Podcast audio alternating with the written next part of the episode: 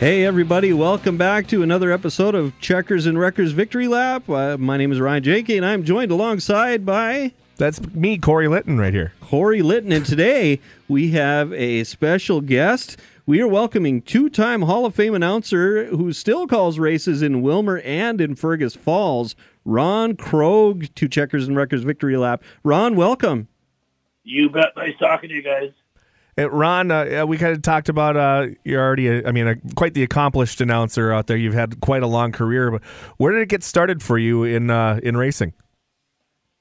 Boy, I tell you what, I was I was racing back. I think in 1985, uh, I was running uh, what they call at that time. I was a Trican late model, and I was I was running out of money. So what I was doing, I was I was racing down at Viking and Alex, and and Fergus was racing on Sunday nights, so they they kind of needed somebody to fill in a little bit, and and it was something that I really hadn't thought about doing. To be honest with you, I was going to figure I was going to race for a little bit longer, but well, anyway, I, I so I was announcing at, at Fergus. That's where I started down at, at the Wheatown track. Okay. And at that time, it was it was pretty easy going because they only ran, you know, back then. We, I think Wheatown only had a couple of classes there. I think we had the the sportsman cars and then and the bombers. So there wasn't a lot of traffic out there, and of course uh, there wasn't a lot of fans always some nights. So I think I was related to most of them. So, uh, being that you were related to the to about half the people in the stands or so, I mean, what was it what's it like calling races out there, and uh, was it easy to get out of there after the races were done? Oh boy! Well, I tell you what, I, we'll talk about Wheatown later when some of the stories down at the Wheatown bar, of course. But uh, uh, yeah, it, it was it was pretty crazy. You know, you'd have guys back then, you know, that come up and uh, a couple of guys that come up decide just to walk into the booth and sit in there with you. And they'd have a couple of beers, and uh, it was uh, pretty entertaining some nights, but everybody was really good, and, and you know, and, and you, you had a lot of fun because uh, you know you, you had so many characters both uh, in the stands and of course on the track that uh, kept it very very entertaining. so when you got involved in uh, in announcing, did you have anybody that you really looked up to that already had uh, done that before you, or did you have to develop your style by yourself?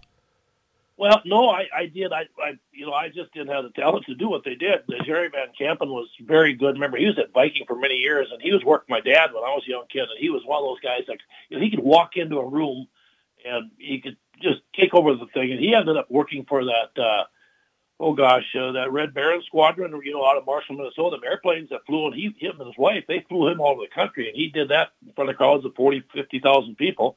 He was one, and then of course Don Domney, and, and of course uh, Rod Miller but those guys all had their own special way of doing things. They, you know, they they had they had talent, and uh, I tell you, when I first walked in the gate, guys, no offense to myself, but it wasn't always real pretty. So I, I'd stand back and scream and holler to myself and, and enjoy the racing. And but uh, the lucky thing for me, I guess, uh, fortunate for me, was the fact that I had raced, uh, you know, for nine years, so it, it was coming fresh out of the car, and I think that helped a little bit with with that end of it and then and then of course uh, I guess uh, you know you, you did the rest of it. You just did the best you could. You know, I, I was a I was a former truck driver. You know, so truck drivers had a lot of time to sit and drive and think about dumb things. you know, when you get to be a race announcer, then you get to tell people about them. Yeah. so, so that that's what, how that kind of worked out there. But no, I just just had to kind of go on my own and see what happens. And you know, you don't know if you're going to make it or not. Yeah. say, Ron, uh, what do you think in being a, uh, a race car driver and then coming into it? What do you think about that helped you the most as you were announcing races, or or uh, uh being f- maybe familiar with the track and, and how it drove, or was it knowing who the drivers are? What what do you think helped you the most, uh, being coming from racing into the announce booth?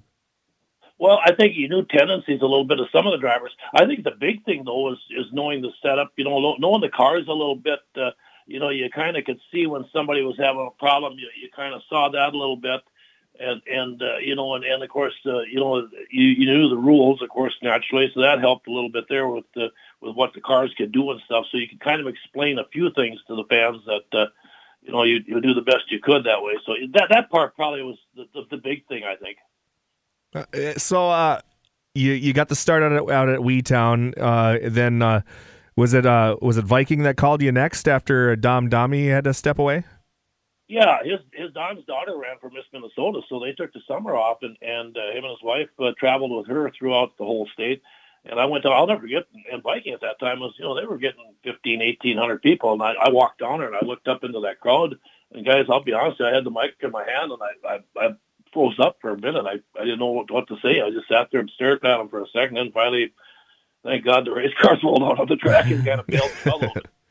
And I went there and, and I, I filled in for Don.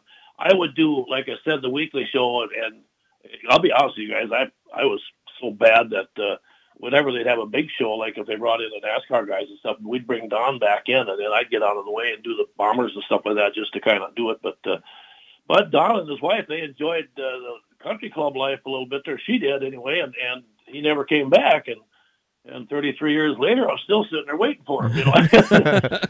and he, he still ain't come back, guys. well, he came back the one day when he when he uh, inducted you basically into the Hall of Fame out there at Viking Speedway. Which uh, going with that, uh, I mean, you're uh, by my count a two-time Hall of Famer with the Viking Speedway and the KRA Speedway out in Willmar. Uh, what's it feel like to be a Hall of Famer?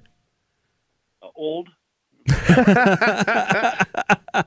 I, I think that uh, sums it up in my part. But yeah, it, it's a it's a very nice honor. You know, I mean, it, uh, you know, you you see the guys that uh, come in ahead of you, and you just shake your head and think, man, some of them guys, uh, what they did, there, there was so much more. You know, there was different people that did a lot more for the track and stuff, and and but but yeah, it, it, it it's it's a great honor, and, and you know, I just that's about all I can say about that. Hmm. So going back to you know kind of when you got your start, there was a lot of good racing going around in the area at the time too. I mean, still really is. But I mean, you had a lot of the good racers from back in the uh, late '80s, early '90s, especially like the beginning of the modified class around this area. I mean, what was it like getting to call races with Dave Stork and Scott Hillig and uh, Ryan Music and stuff? All the battles that they used to have. Boy, that was a lot of fun. I mean, the crowds down, you know, Viking crowds were crazy and all that. You know, that music, you know, Ryan, he was kind of the he was kind of the bad boy. You know, he'd get up there and he'd bump the fans, you know, and they'd boo him and hiss and carry on. And the fans, you had to separate them once in a while in the stands a little bit, you know. And then you had Hillig who was smooth, and, and Dave Stork was uh, amazing. You know, he won like 14 track championships, and you know, Dave, he was one that he kind of walked in there like the White Knight, you know. And, and tell you what, uh, nothing seemed to phase him. That was the thing about him. And then you had guys, all of a sudden, you got the young guys starting to come in like Dan Ziesen sneaks in, and all of a sudden you see something here that's special, and he gets there. And then, uh, you know, a guy we forget about is Dale Arneson out of Fargo. When we, we used to call that the Viking Modified Mafia, and they would they were just the living, you know what, out everybody that come into town because they were so good there and other maybe Ron Jones could sneak in there once in a while and get him. But uh, boy, that was a battle there. But but Dale Arneson's the only guy that I could think of for many years that snuck in there and won a track championship. And you know, so you think about that, you know, and I, you know, I know it's been a tough year for Dell, especially with you know losing Casey and stuff. But that's how good he was too, you know. So, but but then of course, then of course, Fargo had a pile of them up there too. So it got to be quite a battle between these guys back and forth. It used to be quite a good rivalry between, I mean, 100 miles between the two tracks, between uh, Viking and uh, Fargo, and it was always fun to see some of the the the, the battles between both uh, both groups coming together at a lot of the tracks. I know, like uh, Dave Stork and Ryan Music were really big at the beginning up here in West Fargo at Red River Valley Speedway, as well as down at Viking Speedway. But it be it was fun to watch some of our Fargo guys go down there and take a couple from you guys too. Oh boy, yeah. You know, you got guys like Bobby Sagan. I remember when remember when Rick Aukland came on the scene. You know, Rick and I kind of jumped in at the same time, and you know, I had enough of the announcers booth. He's the Hall of Fame for racing, you know. But uh, he was he. I, I think he had the best eye-hand coordination I'd ever seen, and, and very smart. And you know, and then you, like you said, there's so many Fargo guys that uh, uh, the name list goes on and on. Back in the early days when I came in, you had you know uh, Mike Bruns was very good, but again, of course, you remember you had like old Ernie Brookins and Jack McDonald and Bob Simmers and uh, Joe Jacobson and all them guys that, that ran the late models. And then, of course, here come a young bunch in behind them, and there's a ton of them that are out there now still running. So, uh, where did Willmar come into the picture here uh, as far as when you started working at KRA Speedway? When uh, when did you start working out there? Well, actually, how it started out, guys, I started it, you know, like I said, I think in 87 at Viking. And then about 91, uh, Madison was looking for somebody. And, and so they were Sunday nights. So what I was doing at the time then, I, I guess I was, uh, I started out, I was doing well, Ferguson. And then Ferguson, I kind of stepped aside from there a little bit. So I ended up going to uh, Alex on Saturday and Madison on Sunday. Then in about 93, I went to work for Montevideo on Friday nights. So that, that went there And then about about 2000 was the first year. Then Willmar uh, was looking for somebody. So then I took them on for Thursday. So I actually had four nights. But oh my God, you know, I was young and traveling at the time, so I could do it. Now I don't think I could do it because you know it's 100 miles each one of them tracks. Other than Alex was a close one, you know. Mm-hmm. Yeah. And then Willmar came in in 2000, and, and I stayed with them. And I'm still I'm still with Willmar on Thursdays. It, it works out good, guys, because it's a Thursday night, and you know I kind of as I got older, and I, and I had some health issues a few years back. I you know I had a, a stint put in. I had kidney cancer, and I've had some things that kind of slowed me up for a while, and, and I thought was maybe I was about done with it luckily I got all fixed up and I feel probably better than I ever have. But anyway, we get back to Willmar here. Uh, it was a Thursday night track. Uh, you know, they got a curfew, so not a lot of cars down there. You know, Thursday night tracks, they got a battle on their hands. You, you know how that is, Corey. You, yeah. You know, we go through that there. But hey, you know what? It's still good racing, and their fans are passionate, and, and you love going down there. Yeah, I, I, always say it only takes two cars to make a good race. So, so you started working on a Willmar. Um, like you said, Madison, uh, Minnesota was another one that you got. And then, uh, when did it really start coming into? Uh, you were you had a pretty good career out at the Buffalo River Speedway right after that, didn't you? Yeah, matter of fact, it was kind of crazy because uh, Donnie Donnie MacArthur was working up here at Buffalo River, but he lived in Canby and then and so he wanted to go to Madison, and, and you know, and at that time I think Rick and Sandy were running uh, were running Buffalo Rivers. So uh, uh, Don Ingerman says, "Well, would you come up here?" And I said, "Well, what the heck?" I said, "I'll try it." I said, "I, I really hate to leave Madison. I've been there kind of a long time, but." So I got to Buffalo River, and, and uh, I think it was that uh, God, I don't know, the 2001 or something like that, I, something like back then and spent uh, uh, you know had about 15 years there. Just at a fun place. I you know I I tell you Corey when I left that place on Sunday nights, but I promised Rita and stuff I was going to start spending some time at home with the lakes with hearing the grandkids were growing up. That was hard to leave that place because you know we had a lot of fun. That that's still a special place to anybody. Uh, that, for Sunday night racing, it don't get any better. Hmm. Yeah, you really saw a great transformation uh, uh, uh, at that place too. I mean, back when the you when you walk through P Rock to get in there, now the place is you know pretty much you know a palace with oh, the the indoor seating and everything like that. Uh, Ron Krog is our guest right here in Checkers and Wreckers Victory Lap. He's a, the announcer at the KRA Speedway in Willmar and uh, the I ninety four Speedway in Fergus Falls. I ninety four Sure Step Speedway. Um, he's also a two-time Hall of Fame announcer at the KRA Speedway and the Viking Speedway in Alexandria.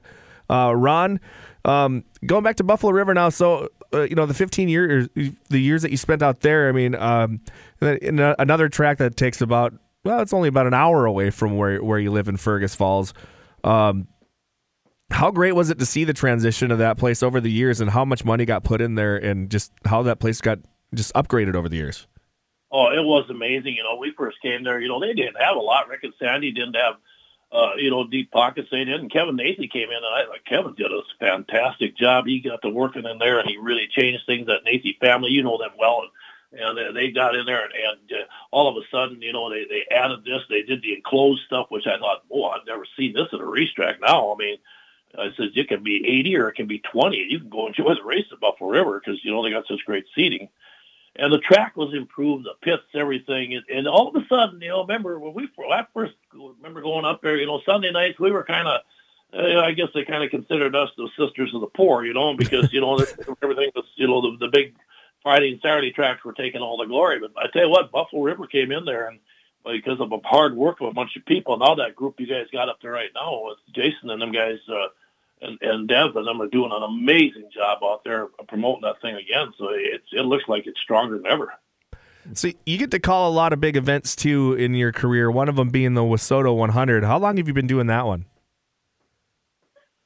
Oh boy, you know, let's see. I about 2006 or seven, I think I did one. I did the first one. I did the first couple. I, I did over Brainerd. You know, that's remember they had the Western 100, they had the one in Brainerd, they had one in Cedar Lake, I think, or, or no, no, I was in Cedar Lake. It split up, I think, by that time. But so I did that, and then uh, from there I, I went to Huron. I was at Huron for about oh gosh, I don't know, eight or nine, nine years, whatever, how many years they had it there. I was there every year for that. I long trip out there, a lot of fun and a good place there, and and then to Fergus. So it, I, I guess uh, you know, uh, 15, 16 years, something like that. I'm not sure. Uh, but how, how good is it to be able to have a big event like that in your backyard, basically, uh, the I 94 Speedway? And, you know, being being lucky to be able to call uh, for as many years as you have, and I mean that, has got to feel really good to know that you're pretty much the guy when it comes to that. Every that everybody thinks of right away. Well, it's nice. Boy, it's sure nice to have it at home. I'll be honest with you. You know, I used to haul my my four wheeler out to, to Huron. Huron was uh, you know that was a four hour drive, but, but boy, the, but the town there was amazing. They really took care of it. But yeah, for for being around Ferguson stuff here, it it's real nice to have it here and uh, right now. And and uh, like I said, uh, you got to enjoy it while you can, Corey, because you never know. It all of a sudden, guys, it, it could come and and uh, and uh, it could change and move, could drop or something. You never know the way this world is nowadays. You know, so you just we got to keep our racing strong and keep supporting it. And I think we're doing fine, but uh, you never know. You know, it's it's uh, you know you guys have had a chance to do that, and then of course you know like I said, it uh, we we got a lot of great racing up here with you know the WISSOTA thing here, and of course then you got the big one down in Iowa, the IMCA guys putting an amazing show down there, and all that USRA stuff is going, and and uh, the guys can race dang near year round. So uh, uh, you kind of touched a little bit on uh, a, a little bit earlier about uh, some of the you know how crazy like uh, the crowds can be at some at, like Viking Speedway in, in, Alexandria. What are some of the moments that you remember where the crowd really, really had uh were, were going crazy? Oh boy! Well, I tell you what, um, we used to have a, a battle down in uh, the stock cars that ran down at Madison Speedway, and there was uh, Mark Hollywood Hoffman, and there was the Shoki boys out of Milbank, South Dakota. Now Bellingham and Milbank are not very far apart, and those guys down there would race. And all of a sudden, I mean, me and Maynard Meyer were working. on Maynard was quite a character. He'd have a couple beers and enjoy himself, and you know, I might too. But anyway, uh, we uh, down there, and the fans started chanting at each other and pretty soon it was getting, I mean, it was crazy. Hoffman sucks and, you know, things like that. They were saying things they probably, and, and, and, the, and the other fans come back and the crowd was going wild. And I thought, we were at Daryl Tobias finally got nervous and got on the microphone and told the fans they had to settle down. And I'm thinking, well, hey, this is kind of fun, you know, but I didn't and, and then, of course, some of the, the finishes we've had, uh, you know, you look back, uh, you know, we, we've had some amazing races there. I, I, you know, I know Scott Dan Ziesen one time won a feature at uh, at uh, at Alex down there where he he got by. I think it I think it might have been Hillig at the last lap, and boy, what a finish it was. Uh, another one that really comes to mind, Jeff Hinkemeyer, back in the day in the late model when you know he was a passing machine. You know, you could start him twentieth, and uh, you know he would he'd work his way through the field, and then last few laps the crowd would be going crazy. And then I remember Tim Jackson at Buffalo River one time I remember Donnie Donnie Ingebrigtsen says, "Okay, I'll give you 500 bucks if you start in the back," and, and he says, "Okay." He did, and he won it, so he did there. And then a little gal that won a race one time at Viking, guys, is pretty special. Betty Jensen. She's running a mod four, and of course she's racing against uh, oh Jesse Klug and all these young. They were all young kids at the time, and she's in. And of course back then, very few women racing, and it's just a heat race. But it gets going, and as the race goes on, my golly, Betty gets out front of these guys, and she's just a truck, and she's a good little racer. And she's going, and here comes Jesse Klug, and oh God, I think mm-hmm. Sean Peterson was back there, and there was a bunch of young guys that got to be really great. And they're chasing her down, and we get down to three laps to go. And I said, "Well, here we go. She's coming one more time around. We got two to go." And the crowd's starting to get up, and they're now they're starting to really go. And then the white flag comes, and now all of a sudden, they're all three of them. They're right on her back bumper, and you figure there's no way she's going to hang on and get this thing. And boy, she she threw that thing into one and two, went down that big straightaway in that big old half mile, and of course the crowd all of a sudden they're up off their feet now, and they are going wild. And she comes to the flag, and Betty gets the win. And I you, I've never seen so many people just go completely nuts. You know, it was a, it was a big thing for you know to knock that thing off. And I thought, well, here's a heat race. But tell you, what a fun time! And you know, I think Betty's still a legend out there at Viking over that particular race. uh, so uh, uh, one of the other things that I, I remember from from that era, uh, the the super stocks were always a pretty uh, pretty tough group with each other. Um, what are what are some of those memories you have out there? I know.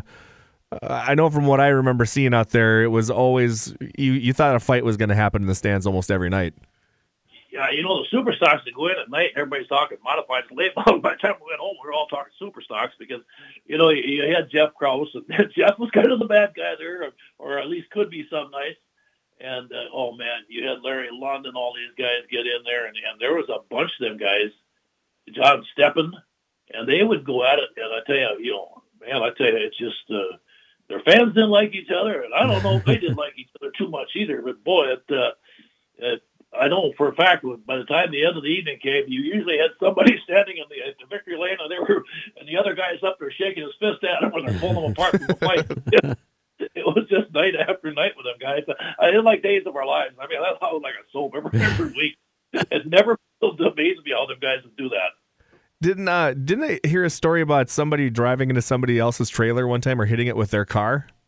Yep, Larry Lund was so frustrated with Jeff Kraus that he came around off the track. They threw him off the track. He pulled in the pits and he drove his car up in the Kraus's enclosed hauler. I thought, whoa, what you, you know, Larry, you can't do that. it out, oh man, I think we even had the deputy sheriffs come that night. They didn't, you know, they, there was, you got to be careful, but you know, it, it, he wasn't going to hit anybody, but he was going to make it clear he wanted to get in and talk to him. I think once he had a car, they couldn't get out. You know? what What do you think the craziest thing? I mean, that's that's pretty crazy. What's the craziest thing you've seen out there calling races? Oh gosh, you know, I'm, I'm thinking back, uh, you know, of, of, driving styles and stuff. I remember Ricky Weiss one time. Uh, Ricky Weiss, I mean, but anyway, it was uh, down at Huron, and he came off with three and four, and he and he, he went wide open into turn one and two and he, and he hit the wall going into turn three, and he literally had two wheels up, and he drove that cotton picking car all the way around three and four and came down on the front straightaway. How the heck that? Kind of like that last car deal we just had. Remember here a few weeks. ago? Ross Chastain. Yep. Remember when that he did that? We did a similar deal, but he had the wheels up on the wall. wow. Yeah, I'd say that qualifies as crazy. Yeah, and then Scott Van Ziesen one time at Viking was coming off turn four. He was running a super socket, and Scott uh, uh, drove. I can't remember who super stock was, but he won a lot of races that thing.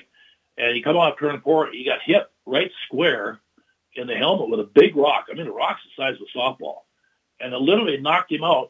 He flew off a turn four, went over the top. Remember, there's a there's a bathroom right there, and he went over the top of that thing into the parking lot, hit three pickups, you know, wrecked in pickups. Luckily, Scott wasn't hurt bad, or nobody got killed.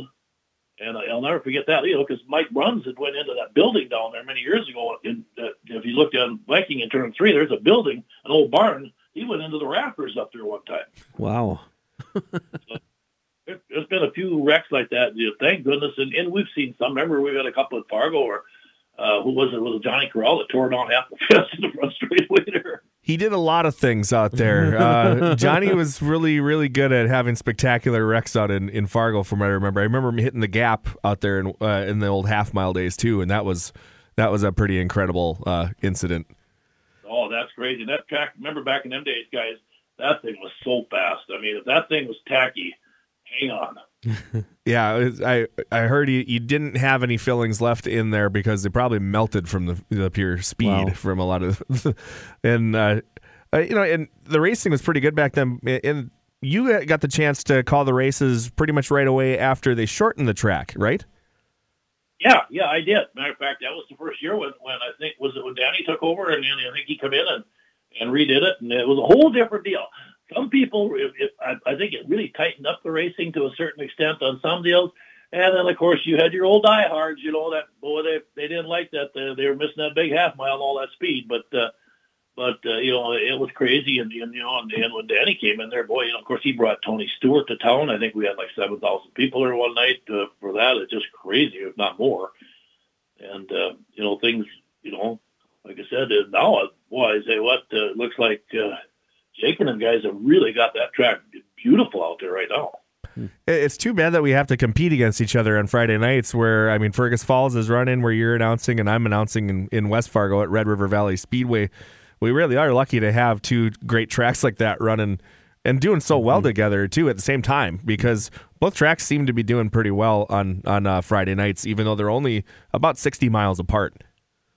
Yeah, and, and then you got River Cities up there, you know, just 70 miles to the north up there, and, and all three, you know, like I said, seem to be doing just fine, you know, and and they were very lucky, you know, like I said, it uh, it just uh, you know they're, they're we're lucky we're in an area, guys, where I think there's plenty of race cars, and you just got to find the right deal. If we can just make sure we, we and the tracks are getting better at working together and stuff. I know Don Shaw, you know, that's that's the new owner of Forest, trying to work. Uh, I know he's dropped the mods a couple times for the guys up at River Cities, and and, and I realize that don't you know work with Red River Valley right now because you guys you're running your IMCA mods up there, you know, so it's a little different deal, but. uh it's still nice uh, if we get a night off, like a guy like some of the guys. We've got some guys like Ryan Sanders got his IMCA stock car and stuff. Now he can sneak up there and run. You know, it would be nice if it was, was uh, if we could figure out a, a way that uh, you know Fergus could move to a Saturday night or something or, or whatever. You know, or uh, figure out something you know that would work better. But right now it is what it is. You know, and of course you got Viking down the road there. They're gonna they're gonna hang tough where they're at, I guess. So we'll just have to play along and, and just keep racing. And, and like I said, it looks like uh, you're, you're right, though, guys. Uh, there's lots of good race cars and lots of great racing right in our area. So one one of my favorite things, uh, one of my favorite Ron Krog stories that I I've had uh, from the many years of getting to enjoy to watch you uh, you announce and, and, work and stuff was uh, there was one day where uh, when uh, the Sandberg still owned the Buffalo River Speedway that they canceled because it was really hot out, and this is back when Fergus Falls I ninety four was paved yet, and they ran on Sundays also. So we go we go over there because I hadn't been there in years, and sure enough, Ron's calling the races there. And then uh, the races get over early, and I, I, look over and say, "Hey, we have time to hit Madison because Madison was running on Sundays at that time too. So we have time to hit Madison." And we get there and uh, notice there's nobody in the announcer booth, and the announcer booth at the time was over, right over where the tunnel was to walk in, and five minutes to showtime. Here comes Ron walking up the stands, goes right to the right to the microphone, picks it up, and starts announcing. Do you remember that, Ron? Yeah, yeah, that was kind of a, a crazy time, you know. Back then, you, you never knew what was going on. yeah, it, it was. Uh, I, you know, I, I got a chance. Uh, I worked, I think, two summers or two two years at, at I ninety four back when they were asphalted, and, and it was a little different to get used to. The racing was still racing; it was good racing, but you know they were located so far north that it, it just didn't work out. You know, we had all these dirt cars surrounding us. You know, you you, you might as well use them. Well, uh, you know, I guess that does it for most of most of what I have uh, right now. Uh, Ryan, you got anything here that you you like to ask her? Um, I'm just uh, Ron. When you go to like like you said, you just ran up into the booth and and started doing it. Uh, is that something where um, if you got called, uh, if you got called to pinch hit, uh, say up in Grand Forks or or somewhere that you've never called, uh, is that just something that uh, because of your racing experience and because you've been doing it so long, you can just jump in and do? Or, or uh, was that sort of a, a one-time deal, and you hope you don't have to do something like that again? Well, unfortunately, like Madison, I've been there for so many years off and on, so I, I pretty much knew the racers. I'd see them at, at Madison, and I'd see them at Alex, you know, and, and at Monty, so I got to see them there. But no, truthfully, I tell you what, uh, uh, Ryan, what I do is I'm Corey. I'm the same way. I've got I'm in my office here right now, and I got stacks and stacks of stuff. And of course, I keep my computer. I I update that on my driver files and stuff, and and uh, you know just kind of watch as much as you can. But uh, it takes a, a lot of work. There's, there's no doubt. I mean, uh, I'm not smart enough to walk in and do it like some guys can. There's some guys that can walk in. I, I think Ron Miller, he could have walked in, you know, uh, coming out of the hospital and jumped in, sat down, and took over. He never, he never missed a beat. But uh, I, I certainly can't do it that way. But uh, yeah, it, it, truthfully, I had a, I've done some different things. I went to Ogilvie one night. That was a little different deal for me. I've done, uh, you know, I think I went to Brainerd a time or two, and and and some of the other tracks around the area, you know, where you just jump in and well, I tell you what, you you learn to respect the local guys because you know there's all those little things that go on. You forget about you know the kids clubs and the you know certain sponsor deals they do. That's so important to our racing, you know. So I, I truthfully, you you got, you to work hard at it. Yeah. How many uh, how many hours do you put in? Do you think per week to to stay up to date on on who's driving, who's doing well, just kind of getting ready for that Friday night show? Well, Monday nights, uh, Monday nights is usually my night. That's when I, I, I track uh, because I, I follow the WISSOTA 100 stuff. I track all 45 WISSOTA tracks. So I'm, I'm Monday nights. I update all feature winners from all tracks over the weekend, and I'm probably my office then from 6:30 till 9 9:30. Tuesday nights, then I'll start prep work. I'll I'll get ready for my Willmar stuff on Tuesday, and and uh, get that done, and then of course Wednesday night I'll work on the Fergus stuff a little bit there because usually you know Fergus has got something going on with a sponsorship deal or somebody, and and get that for. So I, I'm you know I think I spend at least a couple hours a night Monday, Tuesday, and Wednesday in, in my office here, and then and then of course Thursday I'm on my way to Willmar to race, and then Friday morning for a couple hours. I'll, I got to do the, all the dirt stories there, which I'm a terrible writer, so it takes me forever. but I, so I do that, and then and then you know prep a little bit for Fergus. But yeah, yeah, it's it's surprising, you know. You, but you know, I'm retired. I'm you know, I ain't like I got anything going on anymore. You know, back in the old days, I'd be probably hitting the bar chasing some girls, but you know. oh well, Ron, this has been a treat for us. Uh, thank you for coming on and and uh, sharing this with us, and hopefully we can have you on again sometime. You bet. Yeah, it'd be fun to do it. Thanks for doing this, you guys. I tell you, you guys don't know how important this is to our sport. You know, Corey, you guys work hard at it. And Ryan, thanks for doing this kind of stuff. Because, boy, I'll tell you what, uh, hey, uh, any pub we can get is really good for racing. And then, you, as you can see, uh, I think our racing is blossoming pretty good. So good talking to you guys. Hey, I'll catch you down the line, okay? Awesome. Thanks so much. Ron Krog, everybody, uh, uh, Hall of Fame race announcer. He's still doing it uh, every week couple times a week uh, through the summer, and uh, so we're we're just so happy that uh, that he was here joining us. So that is it for this episode of Checkers and Wreckers Victory Lap. Again, my name is Ryan Janke for Corey Litton. Thanks for being here. Remember to go on and subscribe to to uh, Checkers and Wreckers Victory Lap wherever you get your podcasts, or you can go to kfgo.com.